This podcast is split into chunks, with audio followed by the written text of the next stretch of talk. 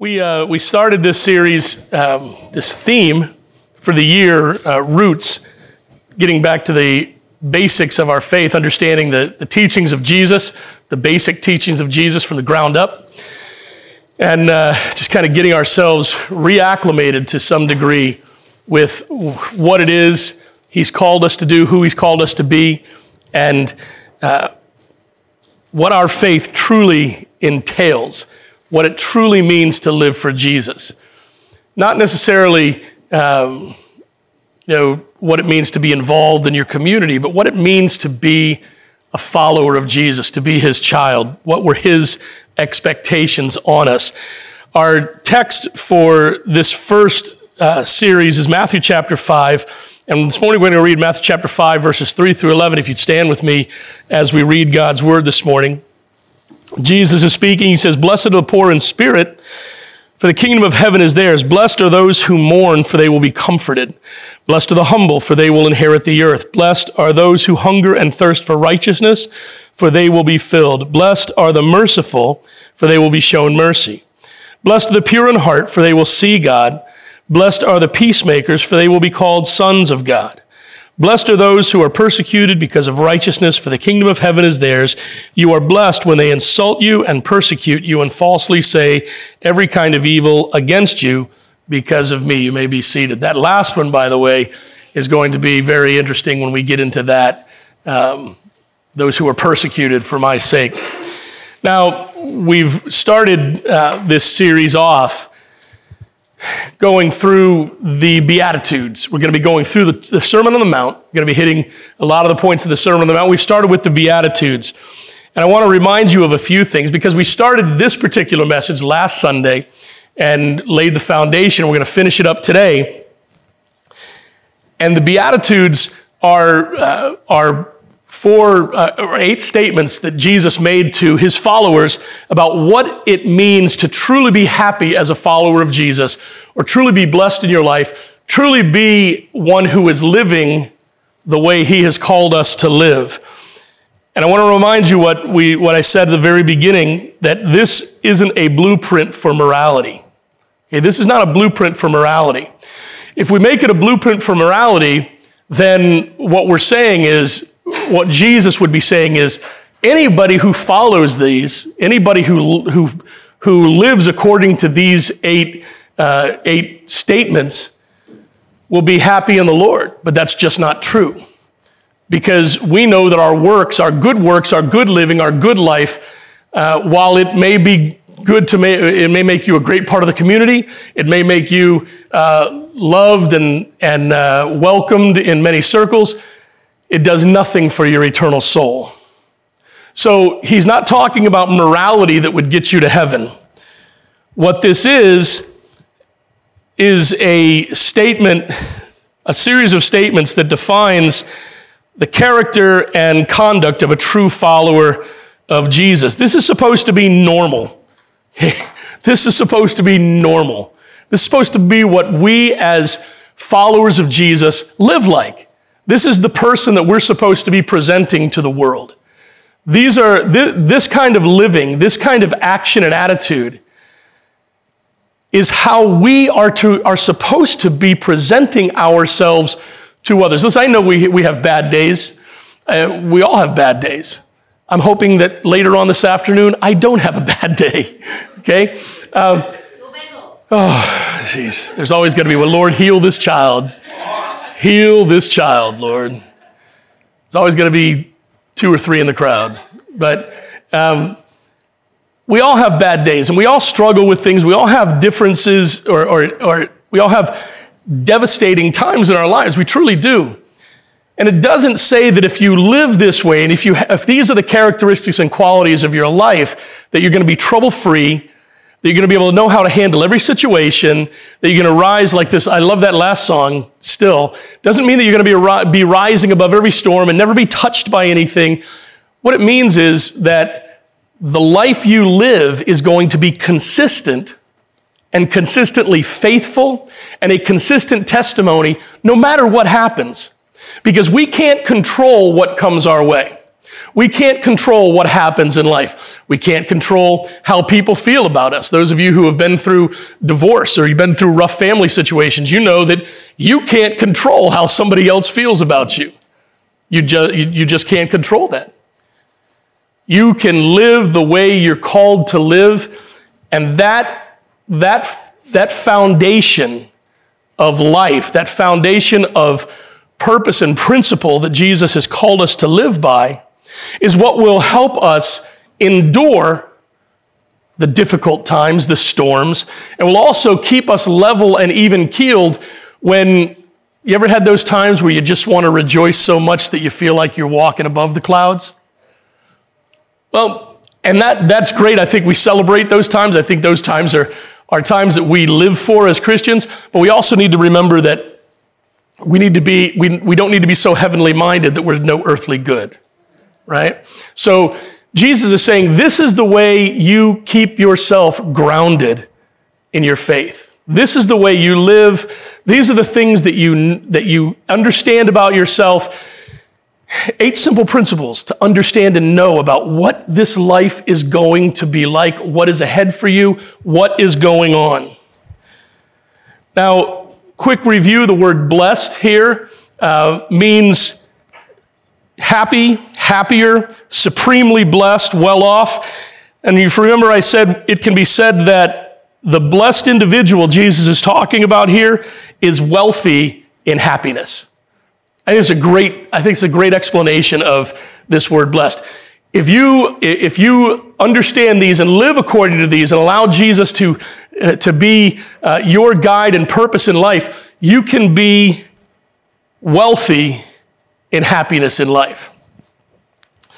There are eight, and we've divided them into two, into two groups of four, and we'll uh, be covering them as we go along. The first message we talked about was the poor in spirit, and we said that that speaks of those who understand they have a great need for God. There's a great need in their life for God. The second one we started talking about last week was blessed or happy are those who mourn. And these are those who realize a great brokenness in life. And not just a great brokenness in life, but an inability of our, within ourselves to fix that brokenness. An inability, the inability that we have to put ourselves back together. And these two characteristics of a follower of Jesus work together to form our character and to set our productive, fruitful growth for God's kingdom. Now, while Jesus was referring to our great need when he said that we're happy because we're poor in spirit, the next statement he tells us that we should happy because we should be happy because we are more we mourn. And that's just a that, that's an odd statement to make, especially I mean, think about this. Jesus is here and he's, he's trying to convince followers, trying to convince people to follow him. He's trying to get people to follow him. And he says, okay, folks, if you mourn, you're going to be extremely, extremely happy and blessed in, in, in happiness. Your happiness is going to rise in life, and, and it's going to be a foundational piece of your life. And I find that to be, well, first of all, I think that's kind of, it's a different way. I wouldn't say strange or odd, but it's a different way to try to convince people. But I think what Jesus was doing, exactly what we said three weeks ago when we started this series, he was setting the bar and setting the expectation. Listen, if you follow me, it's not going to be easy. If you follow me, it's not going to be a walk in the park. We're not going to be sitting down uh, with, with rose petals all around us, eating your favorite flavor of ice cream and strumming harps and, and just singing praise and worship all day and clapping our hands in rhythm. That's not what this life is about. This life is going to be difficult. This road is going to be hard. This road is going to be tough. It's like the, the is it Robert Frost, the, the road less traveled? It's going to, this path that you're going to walk is the walk that most people don't choose, even, even Christians. Not the, the, the, I'd say a good percentage of Christians don't choose to walk this way. But he says, This is the secret to fulfillment and happiness. When we break down life, you know, right now we're, we're looking at some difficult times in our society, aren't we? Aaron and I went a little, little shopping yesterday. And we're trying to catch up. We're trying to get, get on track here because there's two more in the house and it's six now. And, and they're not babies, they're teenagers. And so we're, we're trying to, you know, we're trying to adjust. And rather than going to the grocery store every day, we're trying to do that what normal families do and shop, you know, two weeks for, for two weeks or whatever. And we went to, we were, we were in the area, I had to get pellets over at uh, Lowe's in Springfield. So we ran over to the Walmart on Boston Road. And wow, I went, we went over to the meat section and it was like empty. It was empty. Like, wow, this is interesting. And we walked through some of the aisles in the pasta aisle. The pasta aisle was empty. It was amazing. It was just amazing. And, you know, now if you want chicken wings for your party tonight, some places have put that chicken wings are seasonal rate right now. seasonal rate for chicken wings, man. That's, that's crazy. This is a weird time. This is a strange time. And this is a time where not just, not just your, your resolve as a parent or a human being is challenged. I mean, there's revolts going on around the country, around the world right now. This is a resolve, this is a time where your resolve as a follower of Jesus is challenged. These are the kind of times that he spoke about here, that even in the difficult times, you will be happy and blessed. Not because you have a lot of everything. Think about it. Now, we're, we're very fortunate because uh, Autumn is in the, the uh, auditorium here this morning, and the other three, um, all, four of my, all four of my kids right now, they love ramen. Okay?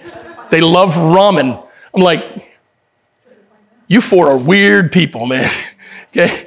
The only people that love ramen usually are college students who can't afford anything else right? And you heat it up. I don't know what they do nowadays, but back when I was in college, we had the, somebody in the, in the dorm room had, um, remember the, the, the popcorn poppers where the bottom would get hot? I see people look at me like, what are you talking about? We had microwaves. No, we didn't have microwaves.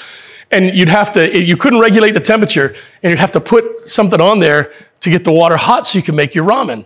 So, and ramen's cheap, so, you know, that was the whole point of that story, but let's move on. uh,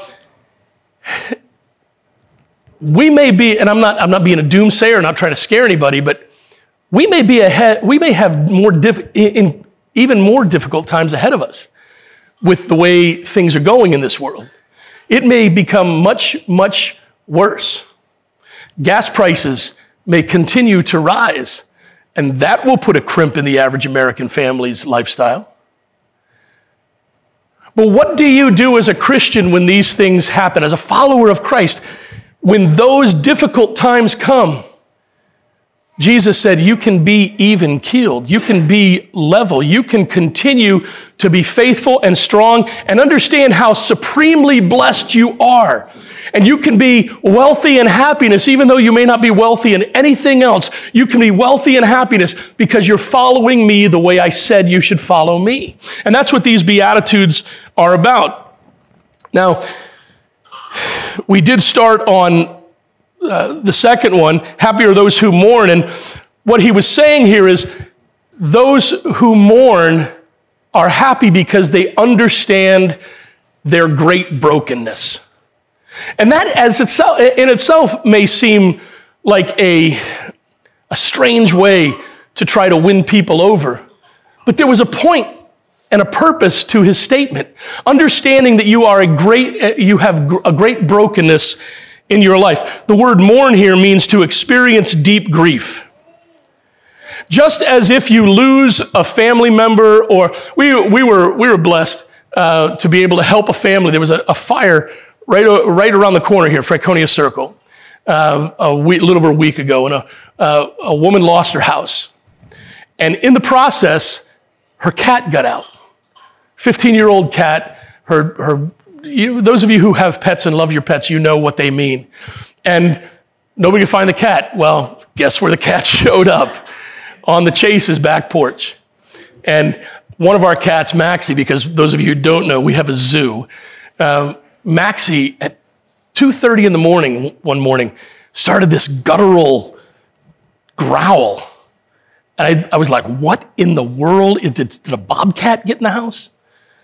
So I, Erin went down and, and I was going down to get some. So she went down and checked it out and, and then it was fine. The next night, same thing. And I walked over the window and here's this cat scratching at our door and ran away. So we started putting food out.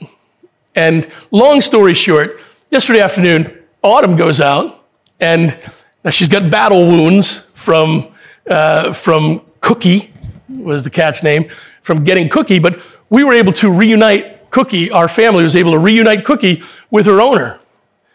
And you would not believe the text message because they were like the, the neighborhood was looking for this guy. And we started getting messengers and and te- and, and uh, text messages. Thank you so much they're so happy you're having a party. I mean it, it was great great joy and happiness the same as the, the, in, the, in the, the story of the prodigal son that jesus told when the son comes home the happiness the father forgot everything that the boy had ever done and he welcomed the boy back with great love and compassion because he was so extremely blessed. We are, set, we are told that we will be blessed and enormously and, well, and, and very wealthy in our happiness if we understand our brokenness. Why? Why? That's the big question, right? Why? To mourn for your sin and your sinful condition has a profound effect on the life you live and the activities and goals that you pursue. The effect of our mourning is very interesting. Jesus says, Happy are those who mourn because they will be comforted. This particular word has the idea of benefit, uh, idea of a benefit in life from mourning. And that word comfort means encouraged and strengthened, and then it takes a turn. You, as an individual, you, as a follower of Christ, when you understand your brokenness, when you bring your brokenness to Jesus, and we're going to talk about how to do that, when you bring your brokenness to when you understand that you are broken to such a degree and you can't fix yourself, the only one that can is Jesus. When you get that, when you understand it, when you bring it to Him, the Bible says, as you begin to work through that, you will be encouraged. There will be encouragement in your life. You will be strengthened those times where you just feel like you can't take another step in your walk with Jesus because you've taken so many hits, because you've been attacked, because you've been defeated, because you've been talked about, because things just haven't worked out, because friends have abandoned you. And Jesus says you'll be encouraged. I will encourage you. I will encourage you. And then it makes the turn. After you're encouraged and strengthened, it's like what he said. To, remember what he said to Peter? He said, Peter, Peter said, Lord, I'll never deny you. The night before Jesus was crucified, he said, he said, Lord, I'll never deny you. Never, ever. And, and then that night, he pulls out his sword and he cut off Malchus's ear. And Jesus kind of shook his head. I can just see Jesus kind of shaking his head, like, whatever, Peter. Pick the ear up, put it back on. Peter said, Lord, I'll never deny you. Jesus said, Peter, before the rooster crows three times, you, you'll deny me three times. And Bible says that Peter was incredibly broken when, when that realization hit him. And Jesus said in that same statement, He said, But when you are restored, encourage your brothers and sisters. See, that's the big payoff. That's the big payoff. When we understand our brokenness and we bring our brokenness to Him, Jesus begins to heal our lives. Man, you need, you need to deal with the trauma you've been through. You need to deal with the, the hurt you've been through. You need to deal with whatever it is that you've been through, the religious abuse, the church abuse, whatever it is you've been through, you begin to deal with that. You begin to give it to Jesus. And as you face that, and as He faces it with you, and as you start to work through that, you get stronger. You get more encouraged and you begin to trust Him more. And that's the secret. First of all, that's the secret to any relationship, right? Trust. A marriage, a friendship, uh, parental child relationships. Trust is the basis of any relationship. What's the same thing with Jesus? We need to be able to trust him. And I know, I, I know that we'll say, well, he's the creator of all things, he's the God of all things. But you're talking about your life. And he understands that. That's why he became human and came down here and lived among us to experience life that we experience. So Jesus knows the hurt and the pain and the hunger and the frustration and all the things that you go through. He understands what it's like to see that in action. He understands what it's like to be human. He never sinned. He was tempted, but he was tired. He was worn out. He was hungry. He went nights without sleep. And all, he, he experienced all these. So he knows what you're going through. And as he helps you through that, and as you begin to be strengthened because you learn to trust him more, and as you trust him more, guess what happens? As you trust him more because Jesus is healing parts of your life, guess what happens when you begin to trust him more? You start to give him more of your hurt. You start to give him more of your brokenness. And those parts of your life that are locked doors, hidden away, that nobody is going to, to get to, that even your spouse will not, uh, does not know about. The only people that you know about it are you and Jesus. You begin to say, okay, Jesus, you've brought me this far. Let me crack this door a little bit and let the monsters out a little bit and see what we can do about this. And you start to trust him more and more and more. Listen, man, I'm 59 years old, and there are still monsters in the closet that I'm allowing Jesus to heal me from. I'm still, I'm, I'm still overcoming things in my life, even at the age of 59. Because we all have scars, we all have wounds, we all have struggles. We're all broken people. Okay? So that's what he's talking about here. And the bonus here is that once you're encouraged, once you're strengthened, this word comfort means to then exhort and teach. To exhort and teach. So you begin the healing process, you begin to be strengthened, you begin to be encouraged, you begin to grow, and then what happens? The giving living cycle starts to kick in. And you start encouraging others, like Jesus said to Peter to do. You start to teach others. Listen, man, if you are a believer who has walked with Jesus and you consider yourself mature and you have learned how to deal with these things, and you're not reaching out to other believers and you're not holding them when I say accountable, I'm not talking about going them and pointing out everything in their life. But if you're not called, listen, we're at a, we're at a very strange state in the church overall, but in our church as well. Because we don't really know how many people we have in our church right now. We really don't. I don't know how many people uh, we truly have. People ask me that, and I say, I, I just don't know. I know who shows up on Sundays and there's a different crowd, you know, two or three different crowds with some, some steady people, but two or three different crowds throughout the, throughout the month. And, and I know many people who show up, but, but there are, there are over triple digits of views every week, right, Zach? It, on, our, on our Facebook. And then the podcast, uh, well, now we don't, we don't count the people in Europe and Asia that, that listen to our podcast, but um, people in our area that download our podcast and listen to the sermon, uh, we don't know how many people aren't coming out because of COVID still here. We, we, don't, we just don't know. But what we do know is that everybody who's been a new lifer for any length of time, and if, especially if you were a new lifer before COVID hit and you've been here through COVID, you know people that have been new lifers through the whole process that haven't been here. Guess what it's your responsibility to do, broken Christian that's healing? It's now your responsibility, as you have proven Jesus in your life, it's your responsibility to now reach out and to encourage your brothers and sisters. And that's why we have uh, men's and women's groups on Wednesday night. That's why we have uh, the, the men meet every other Saturday.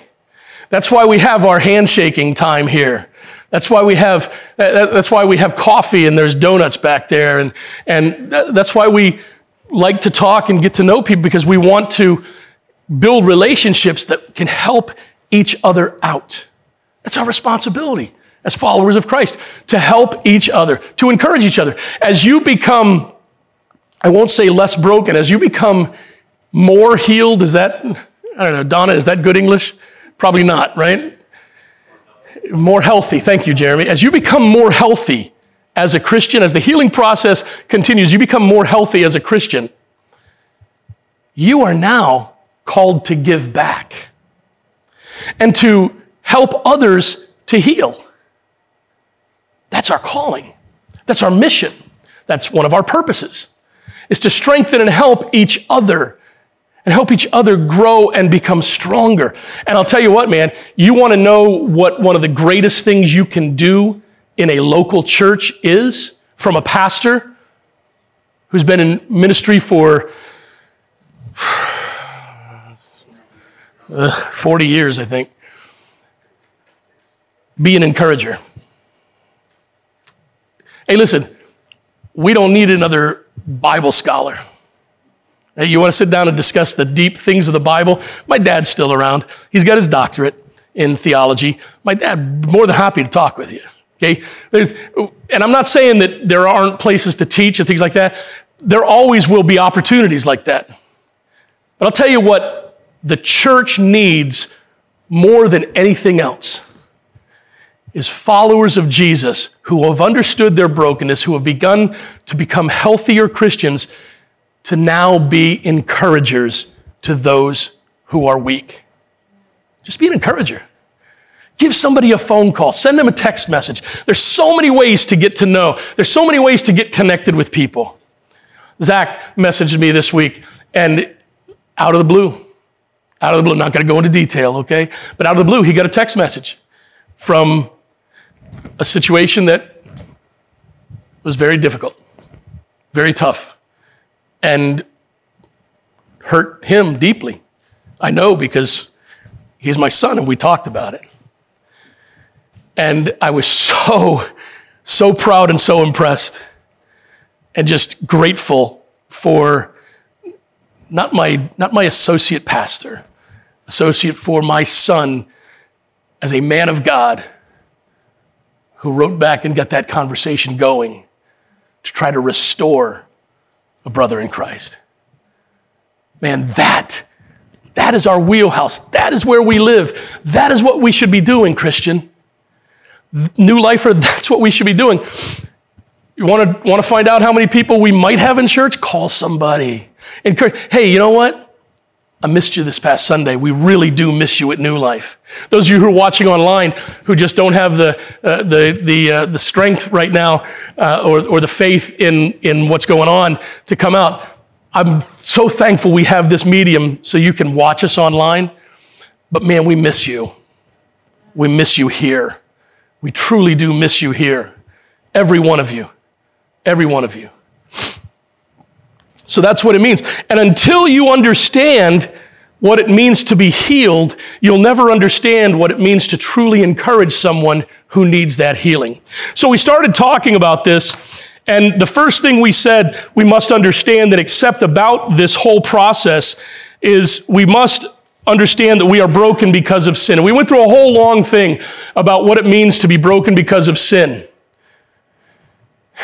We are broken because of sin. Whether we like it or not, whether you want to admit it or not, whether it offends you or not, you're broken because of sin.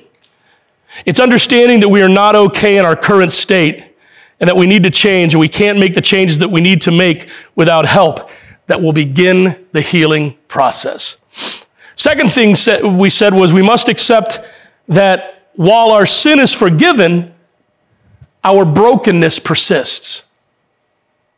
While our sin is forgiven, and if you've accepted Christ as your Savior, your sins have been forgiven. The Bible says your sin is as far as the east is from the west. I believe John 10, 28 through 30 tells us that once you accept Christ as your Savior, you are eternally secure in the hands of Jesus. And Jesus, he says, I, am in the hands of God, I and the Father are one. Nobody can take you out of my hands. Romans 8, 35 through 39, the Bible says, Where can we go to be separated from the love of God? And he goes through a long list of things. And neither height nor depth nor any other thing, any other created being, and any other created being, if you, if you really meditate on that and dig into that, when he says any other created being, you know who I believe he, that, that God inspired Paul to write that about is us. You are a created being. No created being, that means you. You cannot separate yourself from the love of God. So we've got to accept that while our sin is forgiven, our brokenness persists. And that brings us to the next point. Because of our brokenness, because of all of this, because we understand all of this, there are issues that must be addressed. There are issues that must be addressed. If we're going to overcome our brokenness, if we're going to deal with our brokenness, if we're going to begin to heal and start that process, and if we're going to be in a point in our lives where we can say, I am overflowing and I am wealthy in happiness, then I've got to understand that there are some issues that must be addressed. The first thing is this God never intended for us to be left in our sin. It was not his intention. It is not, and it was not, and it never has been God's intention that you as a human being be left in your sin. Now, if you want to go through the whole theology of the sin process, sin began when, when uh, Lucifer uh, rebelled against God and said, I will be like the Most High God. He rebelled. A third of the angels of heaven rebelled against God, and there was war in heaven. And God threw them all out of heaven, threw them down to the earth. He, Lucifer became Satan, and that's when sin started. And God placed judgment on sin. Sin was eternally, uh, in, the, the judgment on sin was death and eternal separation from God in a place called hell. And then He created mankind. And humanity walked right into the trap.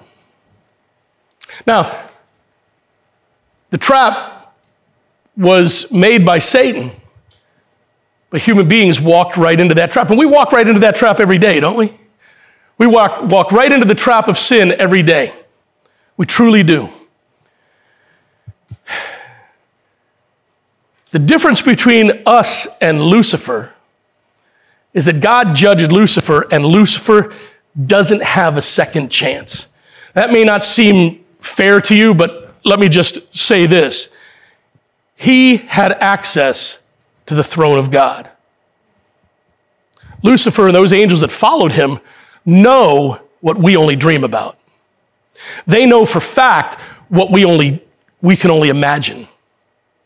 That song uh, by MercyMe, I can only imagine.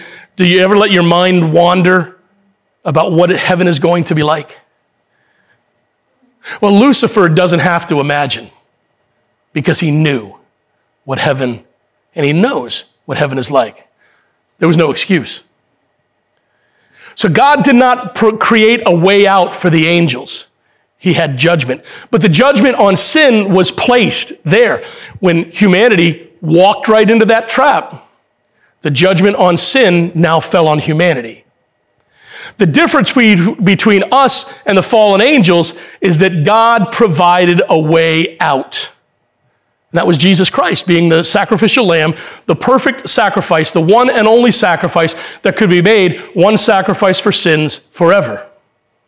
Once you accept that, once you receive him as your Savior, the Bible says that your sins are forgiven and you are now uh, put back into relationship with God the Father, with Jesus Christ, with the Trinity. And that relationship is beginning, it has been repaired at its base, and it will now be continually repaired as we move forward. God never intended for you to be left in your sin. And today, those of you who struggle, you struggle with addiction, you struggle with anger, you struggle with worthlessness, you struggle with those things that hold you back. God never intended you to be left in those things. He never intended you to be left in the struggle that you face every day. He never left, he, he never intended you to be left in the aftermath and the rubble of trauma. He never intended for you to be left in the aftermath and the rubble of a broken marriage. He never intended for you to be left in the rubble and the trauma and the, the backlash and the aftermath of a life of uh, that you chose to walk a different direction.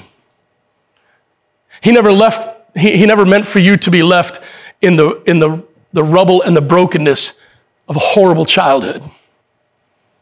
He has never it has never been his intention that humanity be left in their sin or in the results of sin that you were brought into.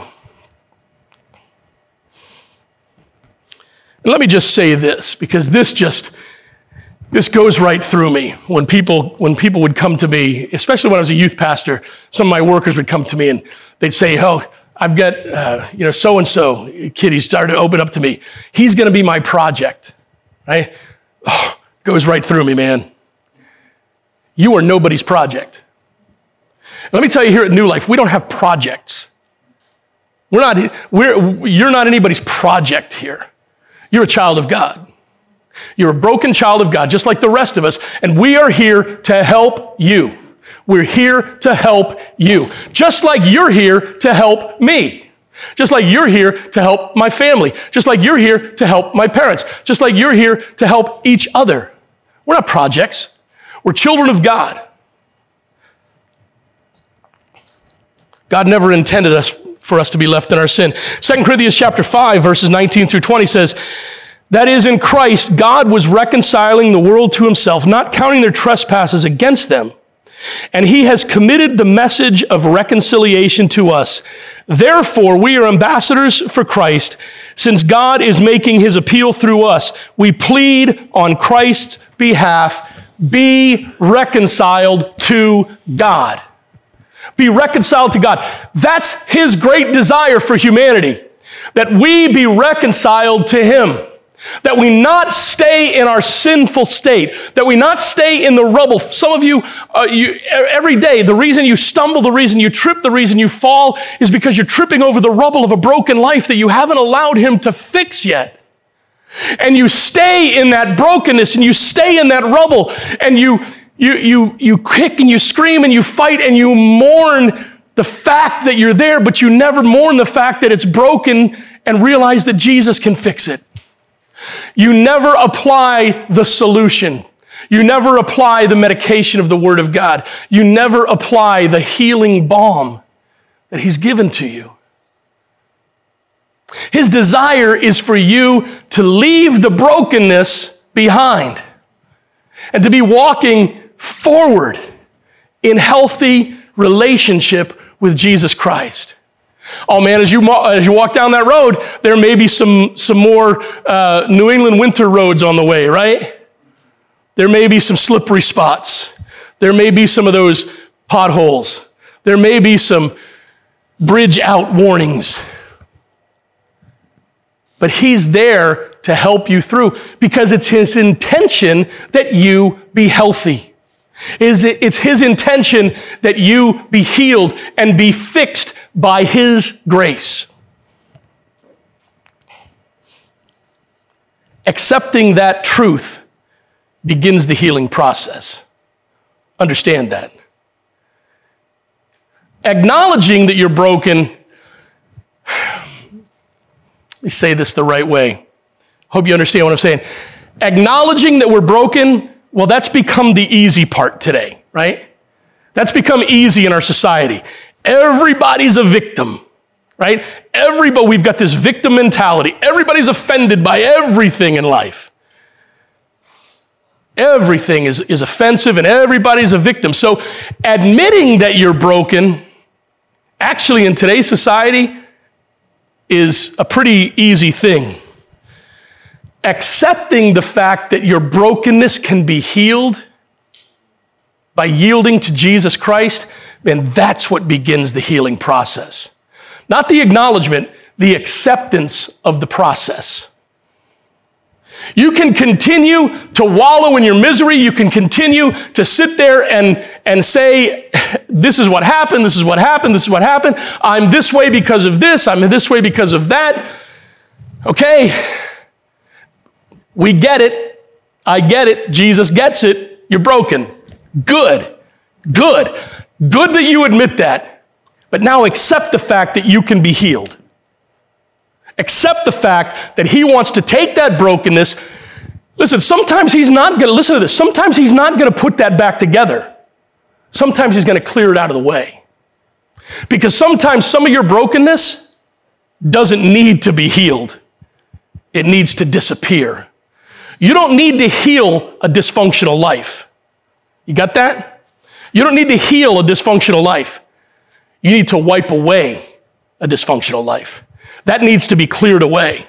Some of you are start, some of you are trying desperately to fix the dysfunction that you were raised in by making that dysfunction be what you now live in. Remember what we said dysfunction doesn't breed function. You, they tell addicts in order, to, in order to move forward, you've got to change people, places, and things, right? Change people, places, and things. Don't think you're going to stop drinking by testing yourself down at the bar every day. Not going to happen. It's not going to happen. Don't think you're going to stop taking those pills that take away the pain. And I'm not talking about the physical pain, I'm talking about the emotional pain. Don't think you're going to get rid of that by going to hanging out with the people that sell those pills to you. By putting them on the count. By I've, I've heard some people they have they, they put their they put the, the thing that tempts them so much right on the windowsill where they can see it every day. Listen, maybe for one in a million people that works. I think that's incredibly stupid. Listen, man, I don't want, it, I'm trying to lose weight. Hopefully, as they open up surgeries, I get my stomach cut out here pretty soon, and I'll be a figment of my own imagination. Okay? Right? That's my goal. But let me tell you what I don't do. I don't, if you've been a part of New Life Church for any length of time, you know that I love Oreo cookies, right? When I had, when I had my right foot fused uh, almost three years ago, this church showed the love, man, with like 11 packs of various Oreo cookies. And the, the funny thing is, they didn't last. Uh, you know what I'm saying? they didn't last, man. And uh, body by Oreo. And, and I'm telling you, man, I don't go. I, I, I was in the store yesterday. I'm looking around, and, and we're we're not having a party at our house this is serious business, the, the Super Bowl. Uh, the Rams are in it. It happens very rarely. So it's, it's like, a, it's like a, uh, uh, one of those crazy lunar eclipses once in a millennium. That's the Rams in the Super Bowl. it's even, even less frequent when they win. But I'm looking at things to buy, and I'm walking by the double stuff Oreos. Well, man, that's manna from heaven. That is manna from heaven. And I'm having to be, I'm having to be Jesus. Get behind me, Satan. No, I'm not going to buy Oreos and leave them on the counter just to prove that I can stay away from them. Because pretty soon that's going to be called John, John. And the milk is going to be joining and singing in harmony, right? Oh, man. You don't leave temptation in the way. That's what I mean. You got to get that out of your life, get it out of the way. Accepting begins the healing process. We've got to get moving. Colossians 2, verses 6 through 8. So then, just as you have received Christ Jesus as Lord, continue to live your lives in Him, rooted and built up in Him, strengthened to the faith as you were taught, and overflowing with thankfulness. See to it that no one takes you captive through hollow and deceptive philosophy, which depends on human tradition and elemental spiritual forces of this world rather than on Christ. We are helpless to fix ourselves, not just for salvation, but for everything in life. You're helpless to fix yourself. You need the grace of God. You need the grace of God. You cannot fix yourself. Dysfunction creates dysfunction, and function creates function. Listen to this godly choices develop godly habits, attitudes, and actions. Godly choices develop godly habits, attitudes, and actions. Consi- and here's, a, here's something big, man, a little catchphrase. Consistency creates credibility. Consistency creates credibility. You want to be credible, you want to be able to go to somebody and say, hey, man, we miss you in church. Love to see you back. You know, you better be somebody that when they come to church, they know is going to be here. Because if you're calling somebody and saying, hey, missed you in church, and they come back to you and say, well, who are you? I haven't seen you here for two years. Um, you don't have any credibility. So, consistency in life creates credibility. The function that you build on determines the results you get. That's why I say you can't build on dysfunction. Dysfunction has to go away. The function that you build on will determine the results you get. How do we combat our brokenness? By taking a practical approach to growth. Admit your lack and accept His help. Take a practical approach. Admit your lack and accept His help. James 5, uh, 1 5 through 8. Now, if any of you lacks wisdom, he should ask God, who gives to all generously and ungrudgingly, and it will be given to him. But let him ask in faith without doubting. For the doubter is like the surging sea, driven and tossed by the wind. That person should not expect to receive anything from the Lord, being double minded and unstable in all his ways. Everybody is in this boat. Everybody is in this boat. Anybody ever raised teenagers? Or should I say, the know it alls of the world? Whew. You ever look back at yourself when you were a teenager and think, my gosh, was I an idiot? Jeez. Like, I'd like to go back in time and smack my old self in the head. Like, dude, what were you thinking? There's so many lessons you could have learned if you'd have just not thought that you knew everything. Well, Christian, you don't know everything. We're all in this boat. Listen, can I be honest with you? I might be able to help you with some Bible verses and some principles and uh, some stories and a listening ear, but I don't know how to fix your brokenness. Except for you to go to God in prayer and say, Lord, I'm broken. I need your healing. Would you please lead me? There is, there are people who can help you out in situations like that. And I believe that if you open yourself up and ask God for wisdom and ask Him for healing, He will bring people into your life that can speak to those things in your life and help you deal with them. But it begins with you admitting the fact that you don't know what you don't know and that God does. So admit your lack and accept His help. By making a conscious acknowledgement of your need, I'm going to jump to Romans 12, 1 and 2. Therefore, brothers and sisters, in view of the mercies of God, I urge you to present your bodies as a living sacrifice, holy and pleasing to God. This is your true worship. Do not be conformed to this age, but be transformed by the renewing of your mind, that you may discern what is the good, pleasing, and perfect will of God. Make that conscious acknowledgement God, I'm here. Here I am. Here's my life such as it is, I present my life to you, my body, everything about me. Lord, I lay down at your feet. I am a broken vessel in need of healing. Here I am, Lord. How else do we combat our brokenness? Tough one. By changing your mind.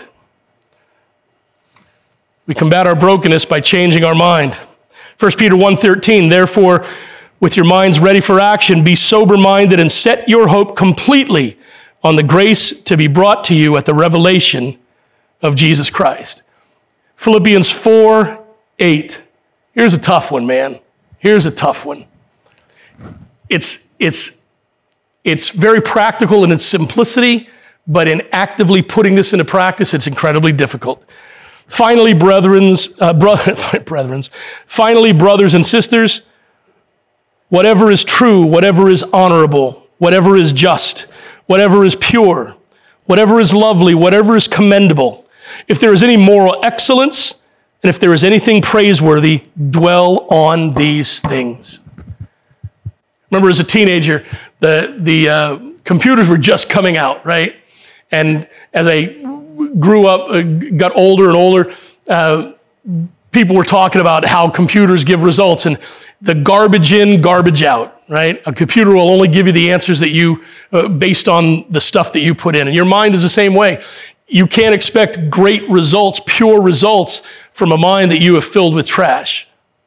So fill your mind with good things. And here in, in Philippians 4 8, Paul gives us a list of things to put the thought processes in the books we read, the magazines we see, where we go on the internet. Guys, ladies, if you can't handle it, put a filter on your computer so that you don't go to those sites.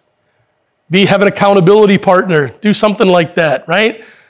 what you put into your mind is what's going to come out of your life. And this last one is this by actively tearing down strongholds. By actively tearing down strongholds. What is a stronghold? Hebrews 12, 1 and 2. Therefore, since we also have such a large cloud of witnesses surrounding us, let us lay aside every hindrance and the sin that so easily ensnares us. Let us run with endurance the race that lies before us, keeping our eyes on Jesus, the pioneer and perfecter of our faith. For the joy that lay before him, he endured the cross, despising the shame, and sat down at the right hand of the throne of God. What is a stronghold? Right back there in verse 1 every hindrance and the sin that so easily ensnares you. Every one of you in those deep places of your life, those secret places of your life, know exactly what that is, don't you? You know exactly what it is that will make you fall if you allow it. So put it away, put it aside. Give it to Jesus and say, Jesus, please, please get me away from these situations that may mean giving up some friendships. That may mean avoiding certain places. That may mean changing your route to work and back home because you don't want to drive by that store. That's what it may mean. But if you want to tear down strongholds in your life, then you've got to begin to lay aside the things that so easily ensnare you. Why? Because 2 Peter 2:19 says they promised them freedom, but they themselves are slaves of corruption, since people are enslaved to whatever defeats them. That's heavy right there. Whatever it is in your life that defeats you, whatever it is in your life that you can never get over, whatever it is in your life that constantly calls you to fall, you are a slave to that. So give it to Jesus. So admit that you have a problem, admit that you have an issue, and take that brokenness to Jesus. Start talking to a brother or sister in Christ that you can trust and say, hey, you may not, you, you may not even be comfortable yet telling them what the issue is, but maybe just sitting down and talking with somebody and say, hey, listen, I got a real struggle in my life. Can you pray for me? Can you talk with me? I don't want to get into specifics right now, but can you just can I just talk with you a Christian person about, about godly things? Can we maybe talk about the Bible together? Maybe read scriptures together and pray together. And you don't have to, uh, I think that's one of the, one of the down, down uh, sides to accountability partners. You don't need to bare your whole life to somebody, you bare your life to Him. Okay? You could talk with someone about brokenness without being specific because being specific with other people is what holds a lot of people back from dealing with it. You gotta, got, gotta come down. We gotta, we gotta get to the root of your problem. I don't have to get to the root of any problem of yours. Okay? That's not my responsibility. Jesus wants to get to the root of your problem.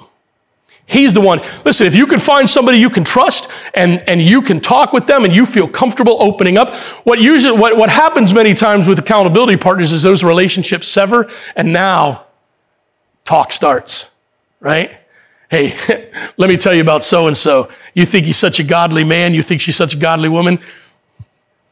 I got the 411 or the is that 411 is that information? Used to be? Yeah. I got the down low, the low down. I got the information. So I think we have to be very careful who we trust. You know who I don't have to be careful about trusting? Jesus. He's the one I can go to with all my brokenness.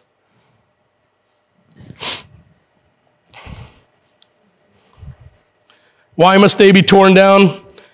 Because you're vulnerable to temptation, sin, and moral failure.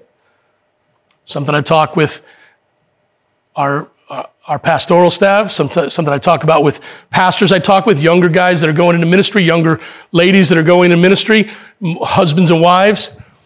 Listen, don't think that just because you're going to be working in a church that there's not going to be temptation.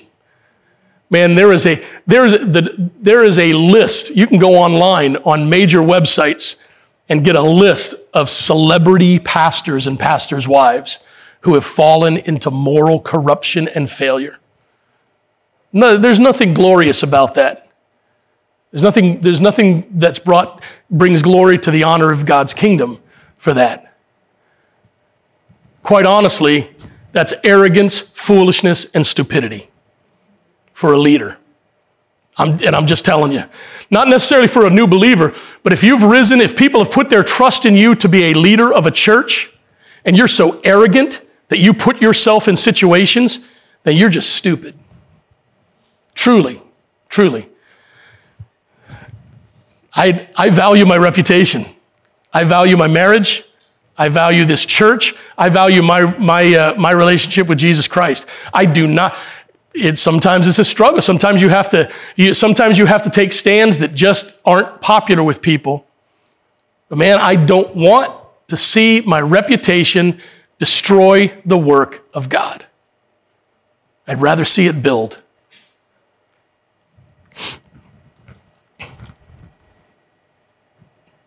Not only will it affect you and your life, it will affect others. So it goes just beyond us. There's a whole bunch of verses that we're not going to get to because of time. Begin to live as a person who is free. Christian, can I, can I give, maybe, it, maybe it'll help to hear it from somebody. As a pastor, you have the permission to live as a free child of God. You have permission to pursue a healthy relationship with Jesus Christ. You have permission to deal with the struggle and the difficulties and the brokenness in your life and to allow God to begin the healing process. You have permission to do that. You don't have to, you don't have to uh, wait for the light to turn green. You have permission.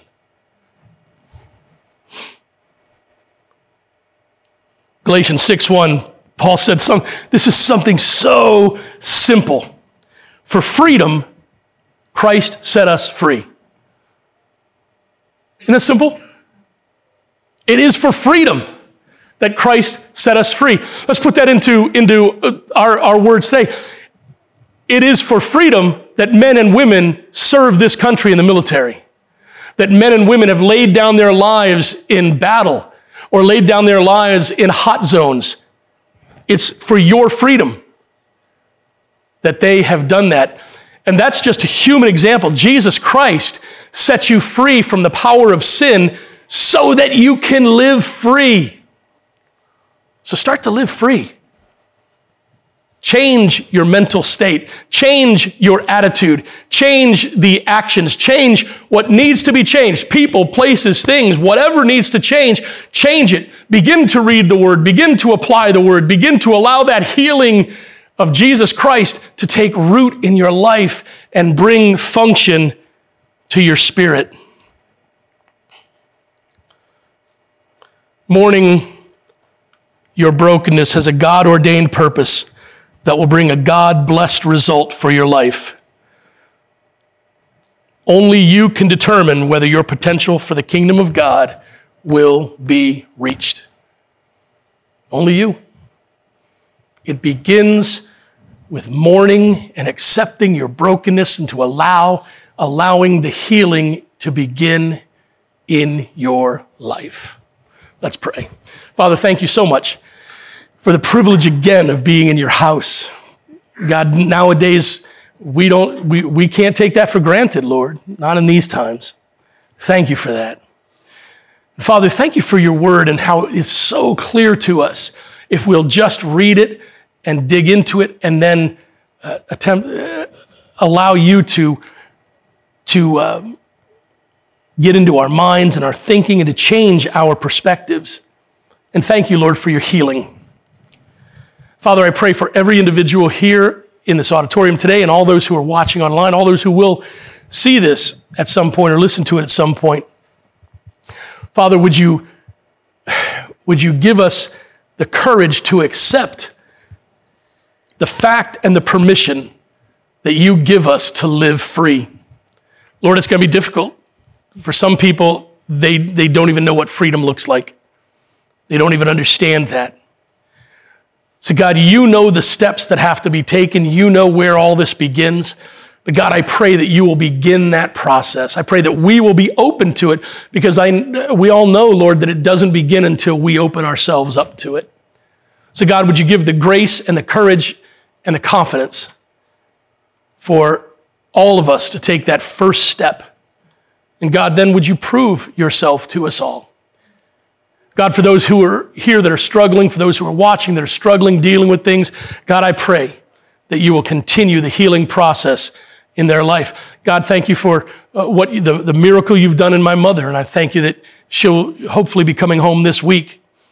And uh, God, I pray that you'll continue that process. And just like you've begun the heal and continue the, the physical healing process in her, God, would you grant that healing process in the spiritual lives of your children?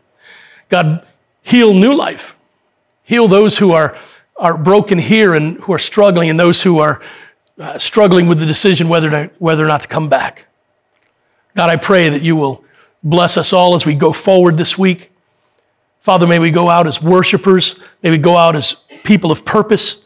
God, may every door that we come to have a peace from you about either being open or closed, and may we walk through every open door.